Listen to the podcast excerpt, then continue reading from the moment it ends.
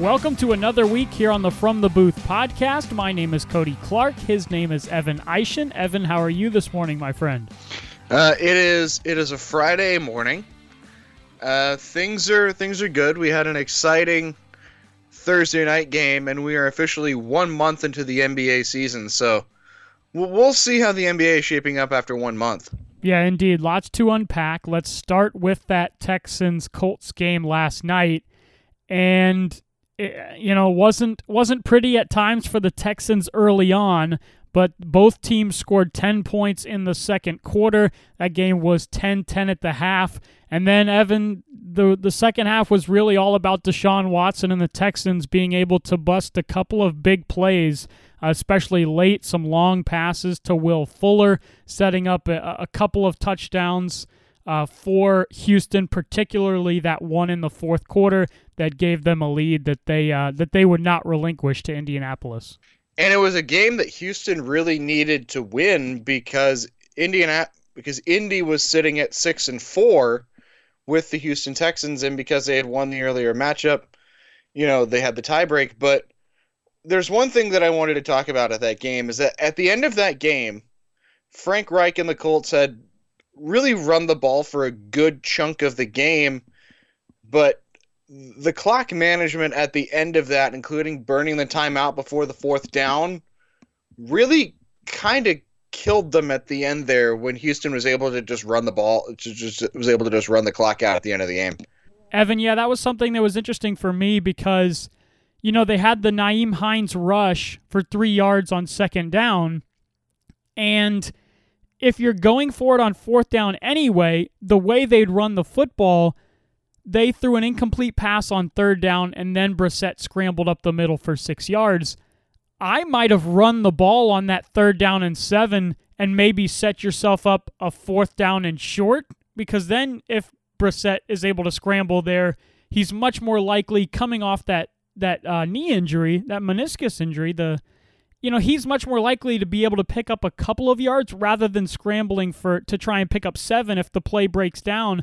So with the way they'd been running the football, I would have liked to have seen one more run because you know going for it on fourth down there, that's a decision you probably go with and probably make at the beginning of the drive. So I just didn't love I didn't mind the fourth down going for it at that point. I liked that call. I just would have probably run the ball one more time on third down, and you might have given yourself a little bit shorter of a fourth down. Well, if you're if you were gonna run, you would think that you would do it before it became fourth and seven, where Brissett couldn't find anybody open, and then he had to scramble, and he got six and a half yards.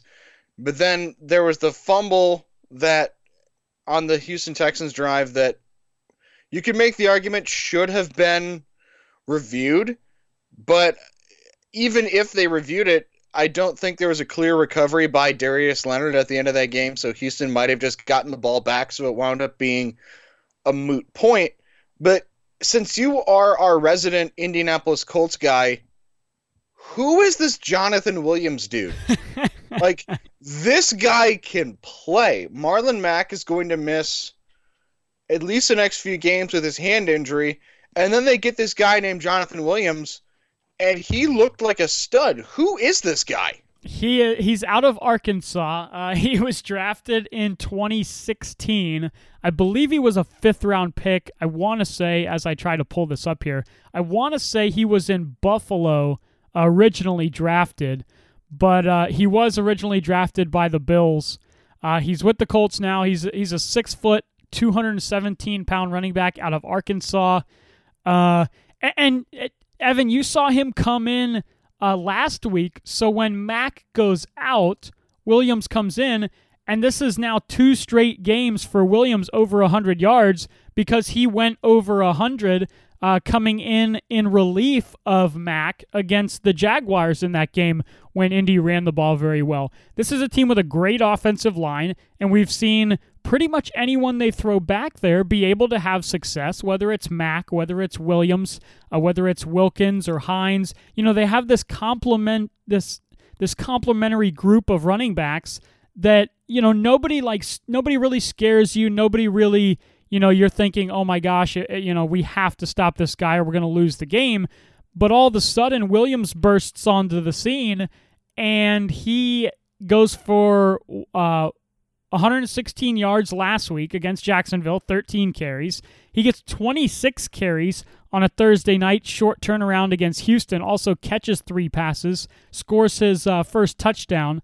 So, you know, this another opportunity, the Colts showing off, Chris Ballard showing off, guys being able to step up. And, you know, the quintessential example of that is at quarterback. You had Andrew Luck retire, and you've had Jacoby Brissett step up and play pretty well for this Colts team. So Williams is just one of those latest guys that you're not really sure where he came from. You don't remember him, but the fifth round pick that the the fifth round pick out of Arkansas really getting it done the last couple of games for the Colts. And I and I like that game plan. When you've got Quenton Nelson and Ryan Kelly up front, why not run the football? Yeah, absolutely. Yeah, Why I mean not? you have uh, one of the one of the top five or six offensive lines uh, in the entire NFL.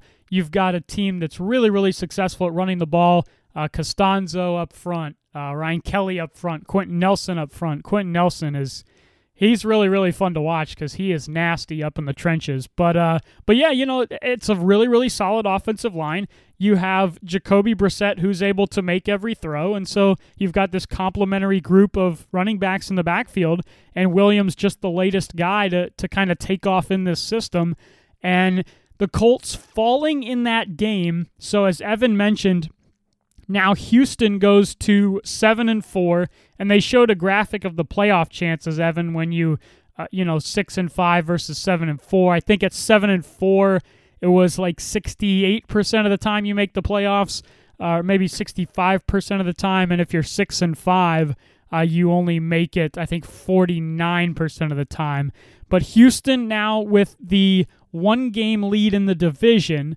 Uh, the Texans and the Colts are both three and one in division play, so long way to go here, Evan. But you know these two teams really kind of proving that they are the the class of the AFC South. I guess fighting for that top spot. Tennessee at five and five, Jacksonville at four and six. You know, as we see every year, this division is just kind of jumbled up. Uh, but Houston with a really, really big win, especially when you look at the playoff standings, because that kind of vaults them up the list. Uh, if it ended today, Houston would get the three over Kansas City uh, based on the head to head win percentage. So, a really, really big game for Houston. A big performance by. Um, by Will Fuller, by Deshaun Watson, and the Baltimore Ravens by Hopkins as well, and the uh, excuse me, I said the Ravens and the uh, Houston Texans rather getting a big, big win that they very, very much needed in that AFC South race. And not just Houston getting the three seed, that knocked the Colts out of the playoffs, and the Oakland Raiders would get the number six seed. They are six and four right now, and they get the New York Jets on Sunday.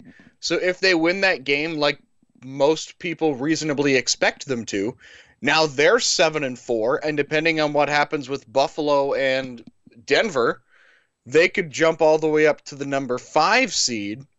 So the Ra- the Raiders sitting at six and four, which I don't think anybody saw that one coming. They're sitting in the playoffs right now. Yeah. Uh, from the NFC side of things, there is a lot of movement could happen in the NFC because right now, everyone in the NFC playoff picture has at least eight wins except the Dallas Cowboys. So there's a lot of variance here. At eight and three, the Vikings are the number six seed at eight and three. They would be getting a first round bye if they were in the AFC. Meanwhile, the 49ers sitting at 9 and 2, wait, 9 and 1, excuse me. If they lose to Green Bay Sunday night and Seattle beats Philly, the 49ers go all the way from home field in the NFC all the way down to the number 5 seed. So there is no margin for error in that NFC playoff race. No, there really isn't, and we were talking about it last week. You have San Francisco at one, nine and one, Green Bay at eight and two. They are number two. Those are your top two seeds, and they will play each other, as Evan alluded to. The Saints are eight and two. Dallas is six and four. They're in that four spot, uh, being on top of the division with a one game lead over the Philadelphia Eagles. Then you have the Seahawks at five, Vikings at six. You know, Evan, we said it, it you know, it, it looks pretty much wrapped up. I mean, you hate to say that, but when you look at how these teams have played, it's I think it's pretty safe to say that you've got most of those teams will probably be in it, barring a massive collapse. And basically, it's the Cowboys and the Eagles fighting to get in because they're going to fight each other in the division race. And so you've got the Cowboys at six and four. You have the Eagles at five and five. And, you know, between these two teams, Evan, the, the Dallas Cowboys are a team I can I just cannot figure out. They are they are at New England uh, this weekend, uh, the four o'clock game this weekend, which is a a big big contest for really both of those teams, but more importantly for Dallas. Evan, they have they have Dak Prescott, Ezekiel Elliott, Amari Cooper, uh, a really really talented young defense, and yet they just really haven't been able to put it all together. They had a blowout win of the Giants, a blowout win in the Eagles. You know, they struggled with the Lions. Uh, they lost a tight one to the Vikings. They lost to the Packers in a game that they really got stomped. Uh, you know, the final score not really indicative of how that went. You know, they had the three easy wins against the Giants, Redskins, and Dolphins early in the year, and we kind of thought, oh boy, here are the Cowboys. But it just hasn't panned out that way the rest of the season uh, as it's played out so far.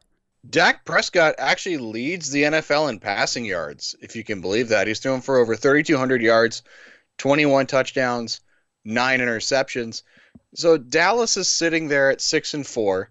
So if there's an NFL team that has somewhat margin for error, it's Dallas because they are locked into the four spot because they're two games out of the wild card. So, you know, there's no fighting for the sixth seed if you're a Cowboys fan, you're just kind of locked into that number four spot. But is it a Jason Garrett thing of why they haven't been able to figure it out? I, I can't remember who said it, but there was a guy who said that this. I can't remember who said it, and hopefully y- you might. Where they talked about this Dallas Cowboys team feels a lot like the Golden State Warriors with Mark Jackson, and they need to find their Steve Kerr.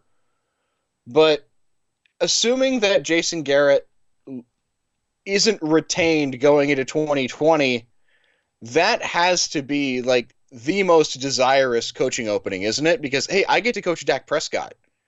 Everybody would jump at the chance to coach Dak Prescott. Yeah, I mean, I agree. You take over an offense with those weapons. The only thing that would that would hold it back for me is is Jerry Jones. I mean, if I'm taking over the job, you know, Jerry can be in the media and can, you know he can do all his stuff, but you know a lot of these owners like you know you have to just you know like hey Jerry stay out of it. Let me let me handle football here. Let me figure all this out. And you know I think they would make a run at a Lincoln Riley. I think they would make a run at some of those guys. I don't know if Lincoln would leave Oklahoma. Uh, he might for the Dallas Cowboys job but it is going to be interesting because you know that that may be it. Maybe it's time for a change at head coach because you know this Cowboys team has all the weapons. You know they've got one of the top running backs in the league. They have one of the top wide receivers. Yes, they need a little bit more depth at wide receiver, but you look at the the young defensive pieces they have, and Jaylon Smith and Vander Esch, and it, it's just hard to figure them out. I mean, you had them come out barnstormers uh, to start the year and everyone, oh, you know, look at the Dallas Cowboys. They hadn't really played anybody. They've fallen back to earth since then. And Evan, they have a tough stretch coming up. You have the Patriots. Uh, they're in New England. They host the Bills. Then they go to the Bears. Uh, Bears aren't playing as well, but you go to Chicago. That's a tough game. Then they have the Rams and the Eagles before they have the Redskins. And you look at it, and they have a tougher way than the e- than the Eagles do the rest of the way. Philadelphia has a really tough game this weekend against Seattle, but then it's Miami, the Giants, the Redskins, the Cowboys and the Giants. So the Cowboys are up a game on Philadelphia, but you'd have to think if you're just looking on paper, Philly has the advantage with the schedule uh, so far. So, a really big game this weekend for Philadelphia against Seattle, and a really big game this weekend for the Cowboys against New England. Games that both of those teams really need to win. And looking at the schedule, I don't know if either of them is going to win. I mean, Russell Wilson, depending on what you think about Lamar Jackson, is either number one or number two in the MVP race. And New England has been able to stop everyone except Lamar Jackson, who at this point just seems like the most unfair thing in the NFL. But if we play this out, and let's say that they both lose this weekend, which is a real possibility, I like what I've seen more from the Dallas Cowboys than I've seen from the Philadelphia Eagles just from how this season has gone. So if I had to pick between one of those two to win the NFC East, I'm even though I picked Philadelphia to go to the Super Bowl, uh, I'm just gonna have to take the L on that one and just say that the Cowboys are gonna win that division. I'm I'm right there with you, dude. I, I just have to just have to take the loss there, swallow the pride. It just hasn't worked out for Philly. Uh, you know, I just coming into the season, I thought they were, you know, you look at it and they have depth at most every position. You have Carson Wentz. Uh, you know, the the pass defense hasn't been very good this year, and, and Philly has struggled to put it all together. But a big weekend uh, in the NFL. We talked about a couple of those: Philly versus Seattle, Dallas at New England. Uh, the Saints are Car- uh, the Saints and Carolina tangle, and obviously you have the Packers and the 49ers. So a host of big games. Cowboys and Eagles really hotly contested in that NFC East to try and figure out who's going to come up, come out on top there. And Evan, you were mentioning the MVP race let's touch on that real quick. Do you have Lamar Jackson or Russell Wilson or maybe somebody else who has that top spot for you so far this season? Uh, I'm going to take Lamar Jackson, and that's mostly because I'm not interested in fighting Mark Ingram. like, uh, I, I, I don't. I don't want that smoke, as uh, as the people say. Uh, he is a video game character at this point, uh, like Lamar Jackson is the most unstoppable thing in the NFL, and I know that the MVP is borderline unwinnable if you aren't a quarterback. But if there was one year for a guy not being, if there was a year for someone not a quarterback to win it, Michael Thomas, who I am convinced his hands are made of stickum, is making a tremendous case. We're 10 games into the season he has nine four catches.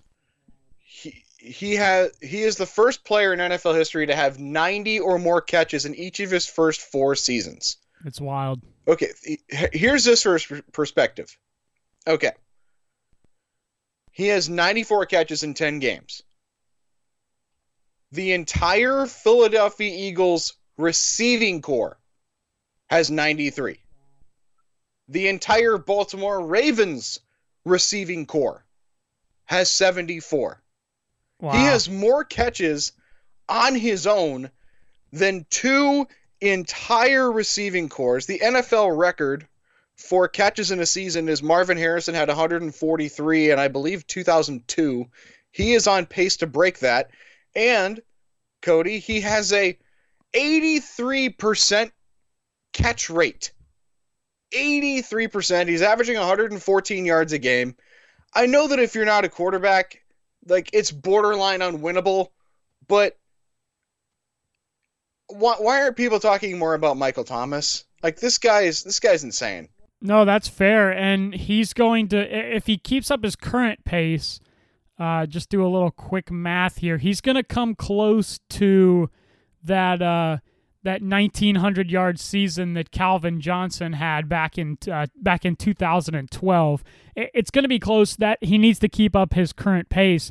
But yeah, you mentioned it. 94 catches, 1141 yards. He's averaging 114 yards per game, five touchdowns, uh, 12 a pop uh, in terms of average, 12.1 yards.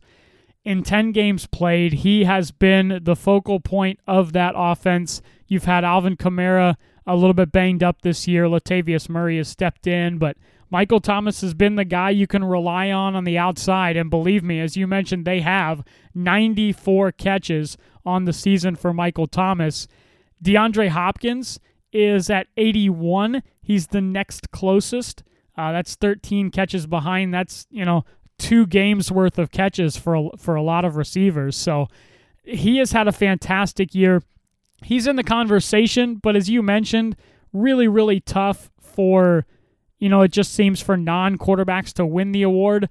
I would have Lamar Jackson uh, in there as well.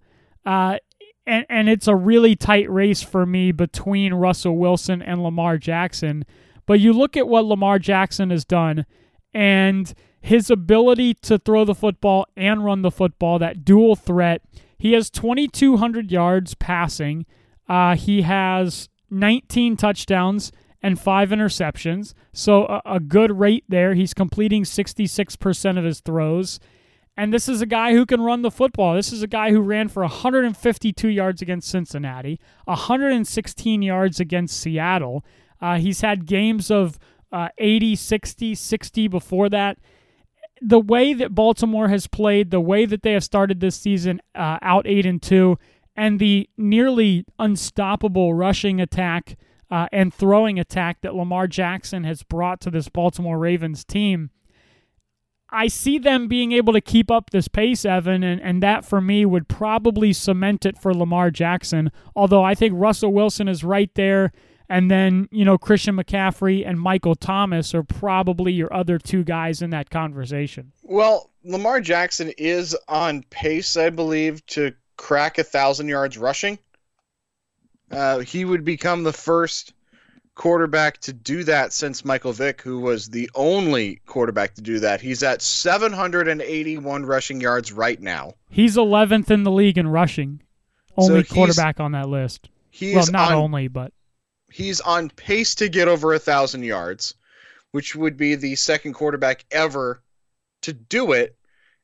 I think that if he gets the if he gets to 1,000 yards rushing, I think that might just put it away for him to win the MVP. But he's got a couple of big games coming up. He's got no, on Monday night, November 25th, which by the way, happy birthday to me. I get to watch the the Ravens and the Rams for the Monday night game. And then next Sunday afternoon, he gets Nick Bosa and the 49ers. Oh, there you go.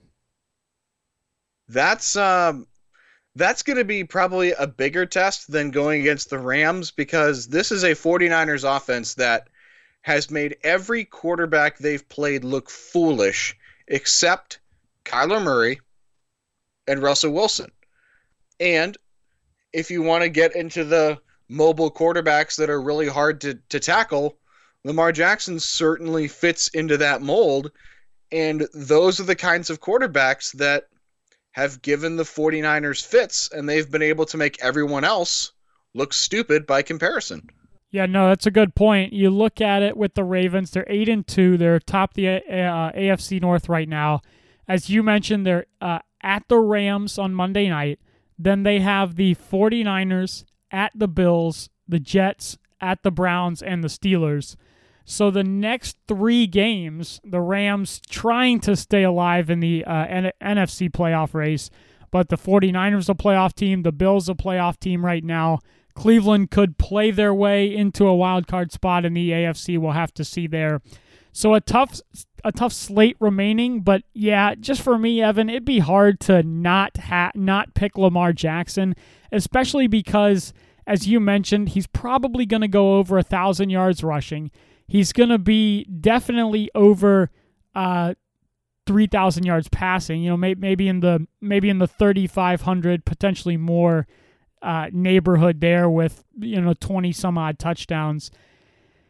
Just it, it, for me, it'd be really really difficult not to pick Lamar Jackson for what he's done. And you look at the numbers that he's put up and then you look at where they stand and and he's not doing this all for naught. I mean, the Ravens are the uh, second overall seed in the AFC playoff picture. New England at nine and one, and Baltimore at eight and two. And Baltimore beat New England head to head. So it would be Lamar Jackson for me. Uh, tough to pick against him at this point. It's almost impossible to pick against him. And uh, as uh, Mark Ingram said, if you if you uh, have somebody else come see him, he's right behind the bank. Yeah, no thanks. And uh, yeah, I don't I don't want those problems. So we're gonna look at this Week 12 slate, some of the other games that we have going on right now for Sunday and Monday.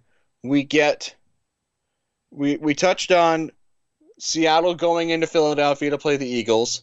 The suddenly red hot Falcons are at home against against the Tampa Bay Buccaneers. We have the Allen Bowl in Buffalo, Josh Allen versus Brandon Allen, and a game that on paper doesn't mean a whole lot unless uh, you are following the either the Burrow Bowl or Tank for Tua. The Cincinnati, the still winless Cincinnati Bengals are hosting Mason Rudolph and the Pittsburgh Steelers. Cody, is there any way that Cincinnati wins a game this year? Because this this team this season feels like 0 and 16 written all over it. It has 0 and 16 written all over it for me. Uh, you know, the Steelers have really really struggled on offense, but defensively. Uh, I definitely see them holding down uh, Joe Mixon and Finley and company they have the Steelers, the Jets, the Browns, the Patriots, the Dolphins, the Browns again, do the Bengals. Your best chance would probably be Miami, second to last game of the year. And yet, you know, you look at it and Miami has has played much better as of late and they've been able to get a couple of wins. People were saying that team was going to go 0 for the uh, 0 for the season. So 0 and 10 right now, last in the AFC North. I don't see it going up from here for the Cincinnati Bengals. Uh, maybe they get one of these games, but definitely going to be the uh, number one pick. And the way it's played out right now, nothing they've done lends me to believe that they would be able to win a game. Like I said, in Miami, maybe their best chance, uh, but I don't see it coming this weekend against the Steelers. They got the Browns in twice. Uh, they have the Patriots. Don't see it happening there. So you know that that Miami game, second to last game of the season, with Miami maybe still sitting on a couple of wins. You know you have your you have your your tank for Tua or whoever you're going to draft bowl there. Uh, that might be that might be one to watch in terms of the uh, tanking. But no, I I don't see one on the uh, slate this year for the Bengals. By the way, the Cincinnati Bengals already mathematically eliminated from playoff contention before Thanksgiving. There we go. So, so we'll move on story that I can't wrap my head around. Maybe you can explain this to me because I'm I am lost. So the last time we talked, uh, James Wiseman, who was a who was the star player for the Memphis Tigers basketball team and likely top if he's not the number one overall pick, he's easily a top three pick in the 2020 NBA draft uh, it was announced that he was declared ineligible, but we now know that he's going to be back in January of next year. So he's going to catch up on the bulk of conference play. So he has to sit an additional 10 games. And the part that raised everybody's eyebrows is the NCAA has told him that he must donate $11,500 to a charity of his choosing, which leads me to ask this question, Cody did the NCAA just fine James Wiseman? It sure as heck looks like it, doesn't it? You mentioned it. He will be out till January. They announced they suspended him for 12 total games. Uh, he had already sat for one of those, I believe, so it was 11 more for Memphis. But yeah, the NCAA also practically fined Wiseman $11,500. You know, Evan, it it is. I mean, it's a, it's a fine. I mean, you know, they he must donate it to chair to a charity of his choice. You know, that's all well and good, but basically the NCAA just fined Wiseman because they're you know they're they're having him you know they're saying he needs to donate that to to repay the loan uh, you know essentially repay for the loan that Penny Hardaway gave his family to relocate to Tennessee when he was in high school. This has been a long drawn out process uh, for James Wiseman for Memphis. You know, Memphis and Wiseman have been, you know, kind of pushing back pretty much every step of the way. And, you know, if you finally had Wiseman go, okay, you know, we're going to. we'll submit to the NCAA. We'll see how many games they sit out, and and we'll kind of go from there. Uh, he's played just three games. He's averaging uh, almost 20 and 11. It's 19.7 and 10.7. But yeah, Evan, this is, I mean, this is something that, and you've seen it play out on the internet and with people talking about it. The NCAA continues to take heat, uh, especially surrounding this situation. You've got a kid who is not making money playing college basketball and whose family needed the loan from Penny Hardaway to relocate to Tennessee in the first place for Wiseman to play in high school, why in the world would he have $11,500 sitting around to donate to a charity of his choice? It's all well and good that it's a donation, but it's basically a fine. Like, really? Seriously, NCAA? Come on. Well, and like this wasn't even like Wiseman himself didn't take any. This was a transaction from when he was a minor between Penny Hardaway and his mom. Right. Like he had nothing to do with it. Uh, but the uh, the NCAA uh, continues to look bad. This just kind of seems like a thing that the NCAA just said, "Oh yeah, and we're gonna do this as like an extra screw you because you you tried to fight us on this and how dare you um everyone is talking about it including one of the democratic nominees for president andrew yang took some time to bash the ncaa for it uh, jay williams espn analyst and former college basketball star has organized a gofundme to help pay back the $11500 because in his words quote since he has to pay back $11,500 and and he can't get that money from friends and family because that's another NCAA violation why don't we the public do it? Um, I mean that's a good idea because I don't know how else he's supposed to get it Right, it's a good idea, but he can't take that money either. So this just kind of seems like a lose lose here because if he gets the eleven thousand five hundred dollars, and the NCAA is going to come after him because oh, where where'd you get that money? Oh, did you get that money from this? And then it just seems like they're trying to make an example out of Memphis of this is what happens when you challenge me, sort of thing.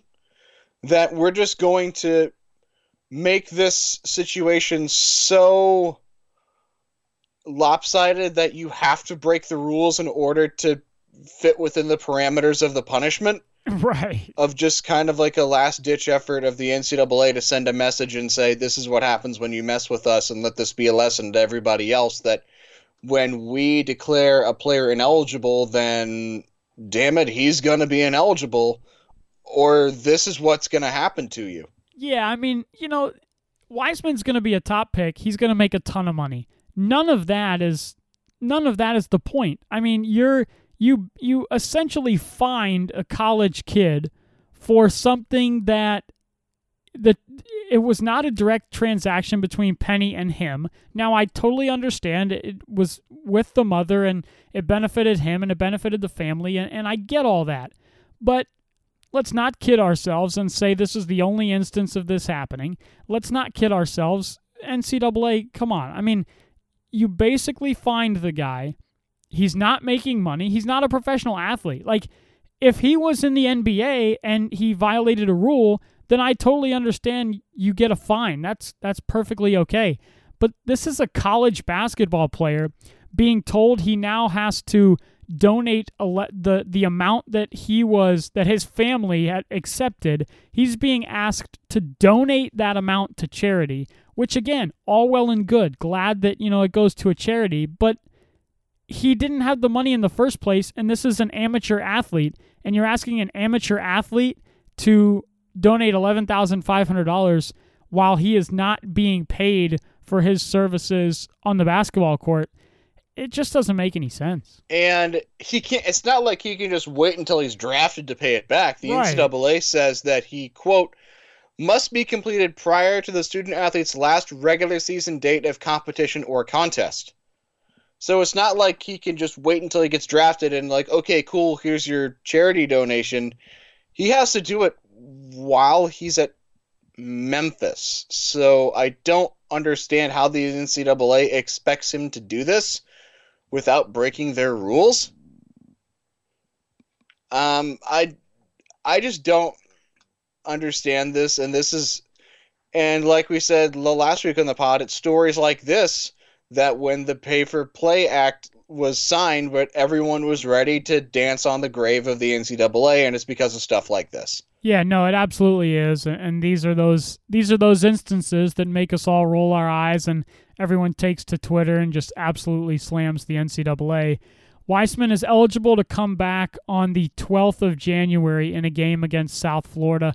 Memphis is four and one on the season, I believe, so they have a very very good team, a very young team, but they obviously need Wiseman uh, as a, a, part of that if they want to make a run at an NCAA title this year. But yeah, Evan, this situation just, you know, it's just something that, that just doesn't make sense to me. I mean, like I said, you have the NCAA comes in and asks uh, an amateur athlete to make an $11,000 donation to charity to make up for it the the money that his family received. And again, great that it goes to charity, not knocking that part. You know, I totally support that that part. It makes a lot of sense to me. But it doesn't make sense to to basically essentially give an amateur athlete a fine. That's the part that just doesn't make sense to me. And it's one of the things that I I don't know how this is going to work. It's definitely one of those situations that we're going to have to watch to figure out how this gets resolved or it's or if it gets resolved because the NCAA doesn't have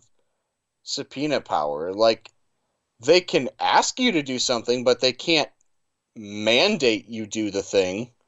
So I'm trying to figure out how exactly this is going to work because the NCAA can like sug- they can suggest you do a thing, but they can't force you to do it. So I'm trying to figure out how this is going to work. Um, definitely a strange, strange situation, and we're we're gonna have to we're gonna have to see how this plays out. Luckily for Memphis, a large portion of that is the non-conference slate. Uh, he has already sat a couple of games, so he has an additional ten more. Memphis is appealing it. Uh, before that USF game on January 12th, they have uh, Wichita State, Georgia, Tulane, uh, New Orleans, Jackson State, uh, Tennessee, UAB, Ole Miss, NC State. So some tough games there, but luckily for Memphis, a lot of it is the non-conference portion. So they will have Wiseman back for the vast majority, uh, if not the entire majority, uh, or, or the entire slate of games in the American. So you know that part is good that he will be able to play uh, once conference play rolls around. He'll be able to play in the NCAA tournament. But just again, you know, just to confuse another another instance of a ruling that leaves everyone scratching their head at the NCAA. And it's one of those situations that we're definitely going to have to see how this plays out because on the surface it makes absolutely no sense. Uh, moving on to the college football slate, the top six in the college football playoff rankings were unchanged. Were you surprised that there was no movement for the top six? Uh, no, I was not surprised by that. I felt like the top teams pretty much proved themselves. I mean, you, you know, you had um, you had LSU stay put, you have Ohio State, you had Clemson. I mean, for me, the games that occurred, you know, there was nothing really that was like, oh my gosh, you know, we have to we have to change this up. You you, you still had LSU, you still had Ohio State, you still had Clemson. They didn't slip up. Uh, Georgia was able to uh, beat Auburn. Uh, you had you know Alabama, Oregon right there. So you know, no, not something that was surprising for me. Uh, Minnesota, you know, I thought they might fall farther, falling down.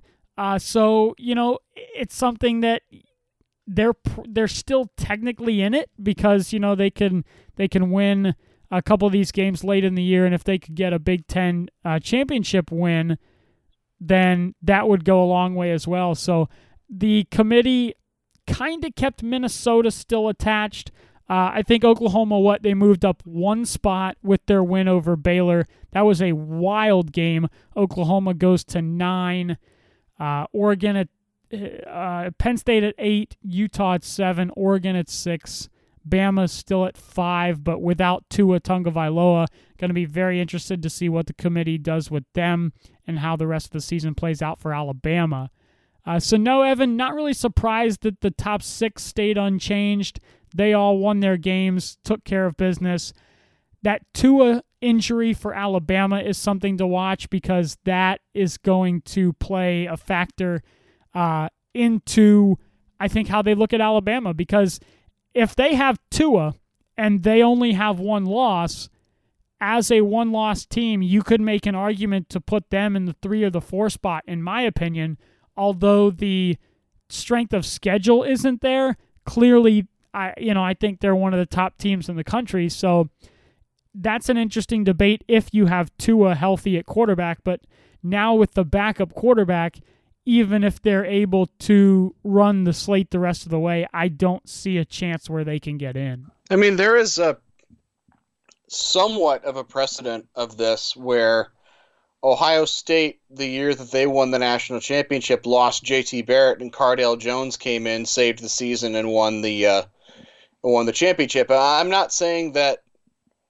I, I'm not saying that Mac Jones is Cardale Jones, but there. I'm just saying that a team has lost their starting quarterback and found a way to win the, the playoff uh, when Ohio State won it uh, back in 2014. Yeah, I think so. Yeah, yeah, yeah, yeah, 2014. So the top six are LSU State at one, Ohio State two, Clemson three, Georgia four. So those are the teams that are in right now. And then five through eight is Alabama, Oregon, Utah, Penn State. Oklahoma sitting at number nine. Oklahoma, through the first half, was getting smacked around by Baylor, and then they found a way to win the game, which uh, Baylor, interestingly, fell all the way down to 14. So Baylor fell a couple of spots. So it seems like the Big 12 is going to have a lot of work to do to get back into the the college football playoff discussion. It just seems like if the SEC is going to have two teams that the most likely scenario where that doesn't happen is Oregon finds their way into the top 4, but they would need uh, Georgia to slip up at some point between now and the final rankings. Right, which I think is really highly possible because they're going to play LSU in the SEC title game. And so you have Georgia with uh, Texas A&M and with Georgia Tech the rest of the way, and then you're going to have the SEC championship game. So you could be looking at a two-loss Georgia. So Evan, if you have a two-loss Georgia in the schedule that they've played, if Oregon is able to run run the table from there, Oregon would still have a potential championship game against Utah on the schedule. Uh, the fact that I believe uh, the USC Trojans are they back in the rankings? Did I see that correctly? Yes, they're 23rd. Uh, they're at 23rd. So oh, that win over USC, you know, looks a little bit better because they went to USC and did that uh, just a couple, just a few weeks ago. So if you have a two loss Georgia, let's say Georgia falls to LSU in the SEC title game, and you have a one loss Oregon team that wins the Pac 12, for me, you'd be really hard pressed not to pick that Oregon team. The Oregon's last two games in the regular season, they to, they are on the road against Arizona State, and then they have the Civil War game against Oregon State, and more than likely the Pac 12 title game against Utah. So if Oregon wins all three, which most people expect them to beat Arizona State and Oregon State, especially Oregon State, because they have owned them over the last five to six years. Right. Uh, it seems like if Georgia slips up in the SEC title game, and assuming Alabama, I mean, I don't think Auburn's going to win. I mean, they might, uh, if Auburn wins the Iron Bowl, then that takes Alabama out of this equation. But even if Alabama wins the Iron Bowl, it feels like that Oregon Utah game is going to be a winner goes to the playoff. Even though Utah, as it stands right now, has a less than 10% chance to get in, sitting at number seven. Yeah, no, I mean, I agree with that. I think that you'd be really hard pressed. Now, the interesting thing is, you'd have, let's say that plays out that way. You would have a two loss Georgia, but Georgia's schedule, having beaten a, a very good Notre Dame team, having beaten a very good Florida team, and having beaten Auburn, you would have two losses, but you have you would have played much tougher games. So where does the committee hold those two teams? Do they give favor to the two loss Georgia team? I think a lot of it would depend on how they show in the SEC title game against LSU, or would they go with the Oregon team who has the Pac 12 title with a win over Utah, a win over USC, but really nothing outside of that because they lost the first game of the year to Auburn. So I think it's going to be interesting because you, you have Alabama at five, Oregon at six, Utah at seven. You know, Penn State, Oklahoma not out of it, but they need a lot to happen. It's really shaping up to be a, a three or four team race for what seems to be that last playoff spot. And uh, I'm here for it. It should be a, a good close to the year. And the big game of the weekend is at noon on Fox. Uh, number eight, Penn State against Ohio State. Ohio State has won each game by at least three touchdowns. The closest anyone has come to beating them was when Michigan State lost 34 to 10 all the way back in October 5th. Does Ohio State continue their streak of winning each game by three touchdowns this week? Uh, hmm. I don't think so. I think it's two touchdowns. I think they beat Penn State by a couple of scores. Uh, if they were at Penn State, maybe I would um, maybe I would think a little bit differently. But I just I just see Ohio State continuing to roll. Justin Fields, J.K. Dobbins continuing to do what they do in that noon game and uh, taking care of business. And then they have Michigan on November 30th, and uh, most of us expect them to beat Michigan like they have consistently done over the last six or seven years. I, I honestly can't remember the last time Michigan won against Ohio State. It's it's been a long time. That um that game that you mentioned, Evan, Ohio State, Penn State, the biggest game of the weekend at noon.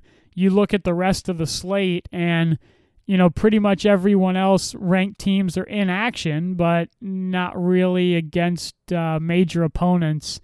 Minnesota is at Northwestern. Uh, you have who else do you have? You have Iowa is hosting Illinois.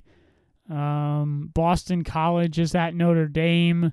Uh, Michigan is at Indiana. Maybe Indiana's played well. Maybe a tough game there. Texas at Baylor uh, could be an interesting one. But outside of you know that re- that noon game, there's there's not much else on the college football slate this weekend. Not much else to look at. Uh, hopefully, the Ohio State Penn State game is going to be as good as advertised. Otherwise, it's going to be a long, brutal Saturday for the people watching the games. So, we are officially, Cody, one month into the NBA season. The NBA opened up on October 22nd. So, here we are, November 22nd. So, some quick things. The Milwaukee Bucks are sitting at 12 and 3 atop the Eastern Conference. The Lakers are 12 and 2 atop the Western Conference and all the way down at the bottom of the West at 3 and 13, the Golden State Warriors, who just got smoked by Luka Doncic and the Dallas Mavericks, including Luka putting up that insane stat line, and I don't even think he played 30 minutes in that game. Um, what is your biggest surprise and disappointment after one month of the NBA season? Uh, biggest surprise, Golden State. You know, you never think that the amount of injuries that they've had, uh, you know, is going to hit a team all at once. That's something that you, you never really. I mean, you you you know you expect in an NBA season you're going to lose you know some guys at different parts of the way for different amounts of time, but the way they lost Klay Thompson at the end of last year, then Steph goes out, Draymond's been in and out, D'Angelo Russell's been out. You know, this eh, it's just the way that that's happened to them. Definitely the most surprising for me because that's just never something you expect. Uh, another surprise: uh, the Portland Trailblazers are off to a tough start at five and eleven. I thought they would be a team that would be able to to mostly pick up where they left off last year. That's been a bit of a surprise. Uh, a team signing Carmelo Anthony, a little bit of a surprise for me, but he's getting back into the flow of things. Uh, he had a, a really nice night. Uh, what was it last night for Portland? Uh, he scores 18 in his second game with the Trailblazers. Uh, they lost to the Bucks, but uh, lost 137 to 129. Carmelo played well. He scored, uh, as I mentioned, he scored 18 points. He had seven rebounds, four assists. So Evan, a little surprised that Carmelo has a job, but he seems to be uh, serviceable for the Trailblazers. And with all the injuries that they've had, that's absolutely something that Portland needs. Uh, a little bit of uh, let's look at the East real quick. A couple of surprises there. For me, how quickly the Boston Celtics have gelled uh, out to an 11 and 3 start. They are a half game behind Milwaukee for the best record in the East. And Evan, I thought Jimmy Butler would be a really nice addition for this Miami Heat team. I didn't see a 10 and 3 start to the season, but they have gotten out to a really really nice start in the East. Well, that that was my surprise is that they are sitting at 10 and 3 and it's not just Jimmy Butler. Bam Adebayo is getting his chance as a full-time starter since they shipped uh, Hassan Whiteside to Portland and he is making the most of it. He's fourth on the team in assists, only behind uh, Butler, Winslow, and I believe Dragic, and Dragic has moved to the bench. He's a legitimate six man candidate. And they're getting really great production out of an undrafted player named Kendrick Nunn, who I don't think a lot of people had him being a contributor on this team. It, it goes to show that when you have a coach like Erik Spoelstra and you give him these pieces to work with, he can he can cobble together a team that is 10 and 3 and it just shows that he is an incredible coach. Uh, the a surprise for me is James Harden is averaging almost 40 points a game. Yeah. Like this guy is becoming almost unguardable. He is if this if if NBA Jam was real life, like the ball the ball is consistently on fire when James Harden has the ball. Like I'm convinced that you could put seven guys on the court and he'd still score 30 points. 38.4 a night. Uh, the free throw numbers for James Harden are just staggering. I think it's more than 15 trips to the line per game. And he's shooting 87% from the free throw line. I am convinced that when if you play the Houston Rockets and the NBA decided you're allowed to have seven guys on the court, he could still score 30 points a game. He might be able to. He is my favorite player to watch. He is he is like appointment TV for me. Oh, the, the Houston Rockets are on. James James Harden's playing. I'm watching it. Well, they're playing. They're playing like the Grizzlies. Oh, I don't care. I'm turning it on. By the way, the Grizzlies. Ja Morant is looking really good for that for that Memphis team. Yeah, that's a nice draft pick, and he has made a, a really nice transition into the NBA. Grizzlies are five and nine. Uh, they're they're tied for the second worst record in the Western Conference, but you know with Golden State at three wins, and then it's Portland, San Antonio, Oklahoma City, Memphis, all with five. So everyone kind of jumbled up there here early in the season, about a month in. Yeah, Evan, real quick back to Miami. You know, Jimmy Butler, I think, is like the perfect superstar player to fit with this roster because you you just have a roster of pieces that fit together nicely. You've gotten great production out of Kendrick Nunn. Dragic has settled into his sixth man role. Tyler Herro was a great draft pick. Bam Adebayo has taken the steps and is now getting the full time starter minutes at center. Justice Winslow is a, a, good defender and a guy who can play uh, a point forward position. You have Kelly Olynyk. You have Meyers Leonard. You have a, a guy like Duncan Robinson, who, uh, you know, we saw the other night score 29. He hit seven threes in the second quarter.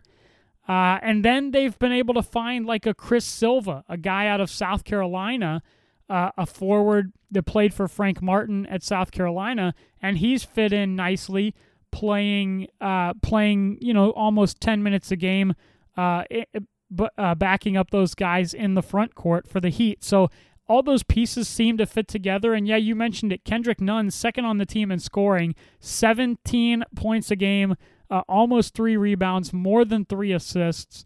Uh, the 24 year old out of Oakland, uh, not many people saw him coming, and he has been a real surprise in the NBA so far this season. Evan, as we wrap it up real quick, we we look at the Bucks on top of the East.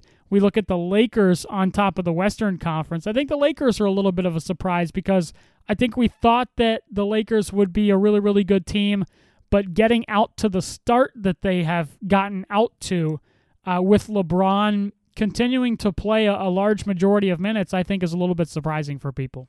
And he's leading the league in assists for the first time in his career. Like he's in his mid 30s and right now he's leading the league in assists. And you know, he had all the stuff about oh people called me a washed king. Well, I'll show you washed. And he's come out and he's looked probably the best he's looked in a long time. You know, not going to the playoffs and not playing until June and adding the miles to his body has really helped to begin this year. Like, uh, you know, we're so used to seeing this guy play until June, but now that he had a full offseason to just sort of recover and get his legs under him, this looks to be a very scary Los Angeles Lakers team. And now that Anthony Davis is humming, ooh, um, they're gonna be they're gonna be a tough out come playoff time if the if everything looks the way it does right now. They are indeed Anthony Davis, 25 a night, nine boards. LeBron James, 25 a night, almost eight rebounds, more than 11 assists per game for LeBron James as the Lakers sit atop the Western Conference. Evan, that's going to do it for us here on this week's episode of the From the Booth podcast. A lot of exciting stuff. A, month into the NBA season, the NFL season is coming down the stretch. Uh, we'll have Thanksgiving football coming up. Uh, college football continues to push towards the college football playoff. Uh, if if you could only watch one thing this weekend, whether it be college, NFL, NBA, whatever it is, you can watch one game. What's the game you're watching? Does Monday count? Yes, Monday does count. Uh, the Monday night because I I really haven't had a lot of time to see Lamar Jackson this year because we either don't get the games or the time we do get the game like it cuts away to send us to another game because we got the Houston game and then the and the CBS did the whole yeah we're going to show you a game that's a little bit more competitive. Right. It being a standalone Monday night game and on my 27th birthday happy birthday to me. Um I if I had to choose one thing I'm watching that LA Rams Ravens Monday night game. That's completely fair. That's a good one to watch. Yeah, I think I would lock into the 49ers and the Green Bay Packers. Aaron Rodgers, Jimmy Garoppolo, two defenses there that are playing pretty well. Also, uh, if you you only made me watch one, I think that is one that uh, that's probably the one that I would go with. But uh, thanks everyone for tuning into this week's episode of the From the Booth podcast. We greatly appreciate it. Give us a follow on Twitter at From the Booth Pod. Uh, you can listen to us wherever you get your podcasts Spotify, Apple Podcast, TuneIn, uh, iHeart, Stitcher. We're basically everywhere. So make sure you find us, subscribe so you can get our episodes. If you are on Apple Podcasts, make sure to give us a rating.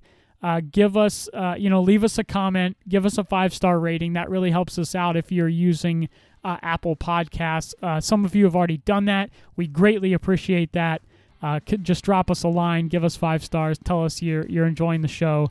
Uh, we would be uh, forever grateful for that. But that's pretty much uh, checks my housekeeping boxes for my co-host Evan Eichen. I'm Cody Clark. Another week gone on the From the Booth podcast. Lots of exciting football to watch this weekend. We'll be back next week to break it all down right here on the From the Booth podcast.